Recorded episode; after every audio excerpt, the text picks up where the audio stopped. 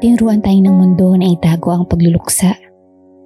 But once in a while, that's not. Listen to random thoughts on grief, what ifs, and things left unsaid.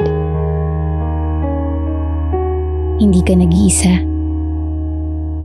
You're listening to What Grief, the podcast.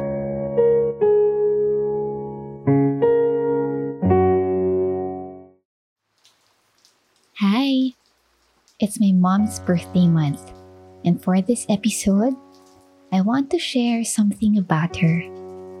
Siyempre, hindi ko masasabi lahat because I will definitely need more than one episode to share the best stories about her. But let me share with you the way she lived and not how she passed on, the way she enjoyed some of her days and not how she suffered she was beautiful. Her hair was wavy and her skin was really soft. She had eyes that smile and a smile that melts my sadness or anyone's sadness away. Her cheeks were rosy at was lalong namumula pag napapawisan o naaarawan. Her nose was just right. Matangos but not too pointy. Her hands tell stories of hard work. She always had bangs, which made her really look younger than her age. Her handwriting was so neat, pwedeng computer font. And her toes were cute. Ang liit talaga kasi. Maliit din kasi ang paa niya. She was a size 5 kaya hindi siya nahirapan pagdating sa pagbili ng sapatos kasi laging may stock. Her clothing style was classic, shirt and jeans lang. She never went out of the house without earrings. Sabi nga niya, she feels naked pag wala siyang hikaw. Her laughter was contagious. Mahahawa at mahahawa ka talaga. Madinig mo pa lang. She led a very simple life she worked in a government agency and eventually became an English teacher. Her students loved her. Most of them considered her as their second mom. Siguro like me, di lang English ang natutunan nila from my mama. Busog ang isip at puso ng sino mang makausap niya. She loved music. A Swiftie Sobrang love niya ang mga kanta ni Taylor Swift. Love Story ang kanyang go-to video piece. Pumapangalawa naman dyan ang Narda ng Kamikaze. Grabe no? Her taste for music is so varied and wide. Kaya ang sarap din kasama kasi appreciative sa kahit anong kind ng kanta.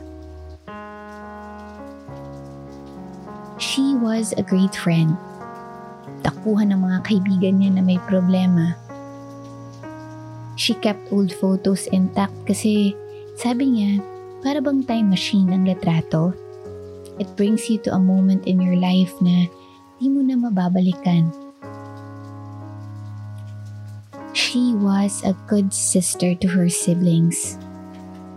Kahit siya ata ang pinakamalayo sa kanilang magkakapatid, she'll always make an effort to visit them even if she rarely gets a visit dahil naintindihan niya na malayo nga.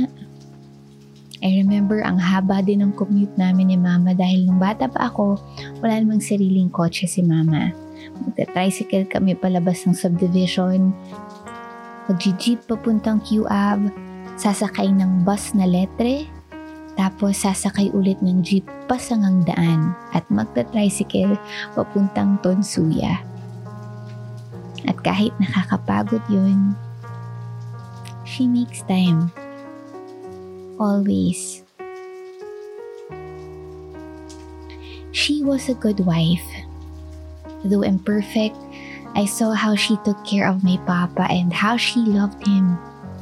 She gave up work to focus on her family. She cooks the best sinigang at nakakamiss sobra yung buko salad niya na simple lang naman ng ingredients, Naku, ang sarap talaga. She loved my papa's family too without expecting to be loved in return. There was a time she took care of my granddad, papa's papa, when he got sick. I saw how her heart broke too when granddad passed away. She chose my papa countless of times, even when there were times that choosing him was already painful. And though they had to part ways after 19 years of marriage, Mama never considered her marriage with Papa a failure. Para sa kanya, it was such a blessing to be able to show how much you love someone, even if they had to go separate ways. She was and will always be the best mother I owe the strength that I have from her. Sure, she taught me the ABCs, the one, two, threes, but she has taught me so much more. Mga bagay siguro na hindi siya aware na naituro niya rin sa akin. She taught me what love meant. That it's choosing someone over and over. And it's letting go but holding on She taught me that strength doesn't always roar. Sometimes it's choosing peace of mind over war. Tinuro niya sa akin na hindi porket may sakit ka, kailangan malungkot ka na. You are only given one shot at life. Make it count. She had a beautiful soul and heart that shines so bright na pati puso mo kayang masinagan. Happy birthday on the 27th, Mama. You would have been 60. Sayang, may discount ka na sana sa mga restaurant at pwede ka na rin pumila sa Senior Citizens Lane. I miss you.